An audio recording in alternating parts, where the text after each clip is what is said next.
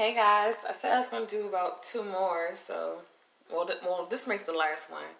But um, really quick, I wanted to talk to you about something that just came to me. Um, I'm watching a video.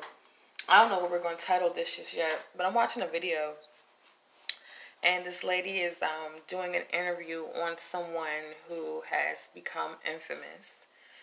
And um, while sometimes it can be easy to discredit a person if you're hearing information that may be out of your scope or you're not, you know, used to hearing. Um, I want to encourage everybody to be mindful of passing things off as crazy. Um, as we all know, when you label something crazy, it is dismissive. So I'm listening to this interview, and instead of her just getting down to the nitty gritty like a real one and saying how she feels, she chooses to discredit and invalidate the woman's story. And I'm thinking to myself, you know, I'm, I'm applying it to my life, obviously. And I'm thinking, like, you know, um, it can be so cancerous to invalidate a story simply because it's new. Um, we all have discernment. Sometimes you can tell when a person is not being forthcoming. But, you know, until you have proof, I don't think you get the right to just automatically um, blow a person off in their situation, in their story. It reminds me of an incident where someone wanted to pry about something that happened to me, and when I willingly provided the information, they told me they didn't care. So you don't care, but yet you're prying. What the hell do you want? A reaction. That is my issue, always been my issue with people that want to play psychologists, want to psychoanalyze for their benefit, for the sake of later having conversation with their friends. That's been an issue and a pet peeve for me. It's like if you're not invested for the right reasons, go away. I'm not your personal entertainment. So it's it's crazy how you know in life we all are bound to be afflicted with something, and then here comes a person, you know, uh, your own little personalized troll, knocking you down and never giving you space to just be, and they expect to be in your space. That is what you call a monitoring spirit. I've been wanting to talk about monitoring, spirits for a minute now, but I just wasn't compelled enough to say anything.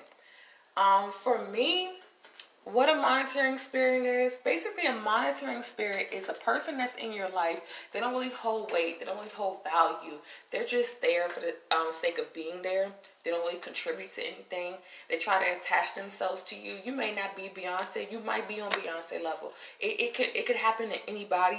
You could be an average joe. You could be a big whiz but basically a monitoring spirit will attach themselves to you just to suck your life they are a personalized troll assigned to your life. They are there to throw you off your course, especially when you are going through it. That's when these people tend to beat you the hardest. So, um, a way to identify a monitoring spirit. First of all, this person is either overly supportive or they're not supportive at all. Okay, it's no in between this person, you feel it in your spirit that they are fraudulent. They could go out of their way to be honest and and, and, and, and they're constantly proving themselves to you, but trust and believe when you off when you are off your course, off your square, they will knock you down on your behind and they won't have no qualms about it. Um, this person, when you make a, any like accomplishment, they don't want to clap for you, they don't want to applaud you or better yet, they don't, they don't even want to acknowledge you. Um, you're insignificant. They go out of their way to invalidate you. They go out of their way to one up you, to put you down, like like to the point where you just sit back and go, "Why do I have them here?" And then if you try to make a bold move and make a stride and stand in boundaries, they mock you for that and make you feel like you are completely delusional. So basically, what they want is for you to make a space for their toxic and cancerous behavior. They want to have a space just cuz. And that space that you provide, if you allow guilt and gestures and gifts, see these people, they give gifts. They do nice things. They make nice gestures, but it's all a ploy to stay. these gifts, these gestures, they're all given to you so they can have access and you'll know it. You know when somebody genuinely gives you something, they don't want to hear thank you a hundred times. A person that gives to you for the sake of just having a spot in your life, you're gonna know because you're gonna constantly feel like you're paying for it. Whether it's through money, whether it's through time, you're gonna constantly feel like you're paying for it. This person demands your time. They don't care about work, they don't care about your family, they don't care about your kids. They care about having constant access to you and monitoring what you are doing. They want to know why you didn't consult your moves with them. These people are constantly watchful of your life for the wrong reason. They're energy vampires, they're life suckers, and you know this person when you see this person. This per you know this person when you talk to this person. But for some reason, unhealed trauma blocks us from making the necessary exits and they suck us and we keep regressing until we fall into complete regression and we can't even move. We're just stuck in depression. We're just sit we're sitting there like, dang, what happened? I thought I had it all figured out. And then here comes this person the best way to identify who this person is or who these people may be, you have to pay attention to how you feel when you interact. Do you feel like you overcompensate when you talk to this person? Do you feel like you overexplain? Do you feel like you give more than you really have? Are you drained after the conversation? Pay attention to how you feel when you talk to these people in your life and watch you probably lose damn near your whole circle um, I knew, like I said, at an early age, God used to tell me these things would happen. And being 13 years old, I can't say that I didn't understand. I did. I just didn't want to hear it because these people, that's what I wanted. You know, as a human, you know, we have human entitlement, right? Even though it doesn't hold weight to God, we want what we want. And I remember saying to God, like, God dang, like, what you make me for if everything I do is for you? But that's the thing. God has to get the glory. God did not ordain for you to talk to those people. They take your life away, they suck your life. And you feel it every time you get off the phone. But you pass it off as something else. And then notice when you talk to these people, you don't get no work done around the house. If you even making it to work, if you even making it to school, you are so caught up in that codependent dynamic that time in your life is passing you by. This person is a, a, a, a it, it's a dagger personified. This person is delay and setback personified. They're sitting in your way and you don't even see it. You constantly have to reassure this person. You constantly have to stroke their ego. They are constantly broken. You can never empower them enough. You can never encourage them enough. Everything you do, you have to drain yourself for them, feed them, clothe them.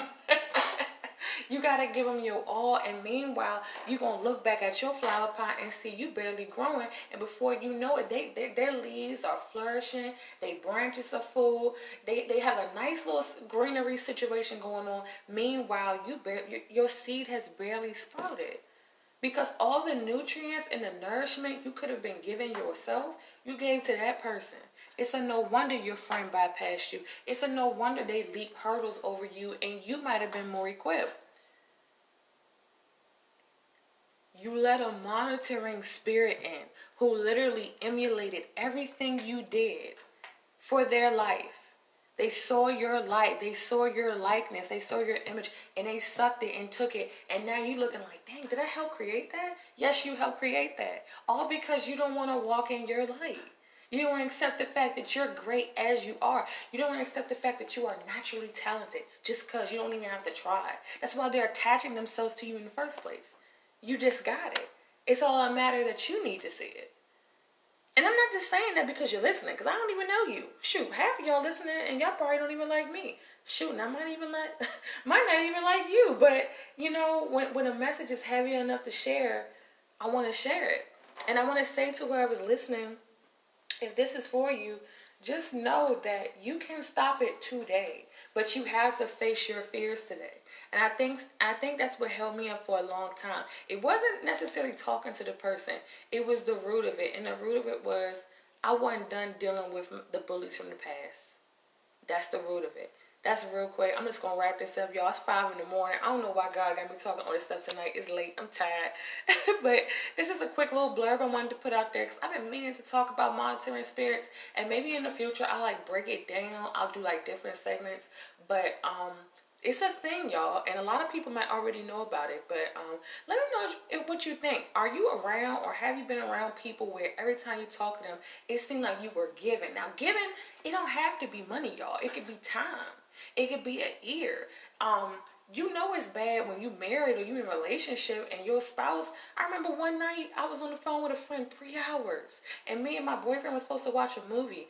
When I got off the phone, he wore me out. I mean, not physically, but he wore me out. He said, "Excuse you." He said, I was waiting upstairs for you to watch the movie. You know, that was our time. You know, I, he, he, he laid me out. He said that wasn't right. He said, why would that person take up so much of your time? He said, I don't, he said, I don't deny that you were on the phone with said person. He said, I'm just concerned that that person would want to take so much of your time knowing you had a family. Can't argue with him on that. Let me know what you think.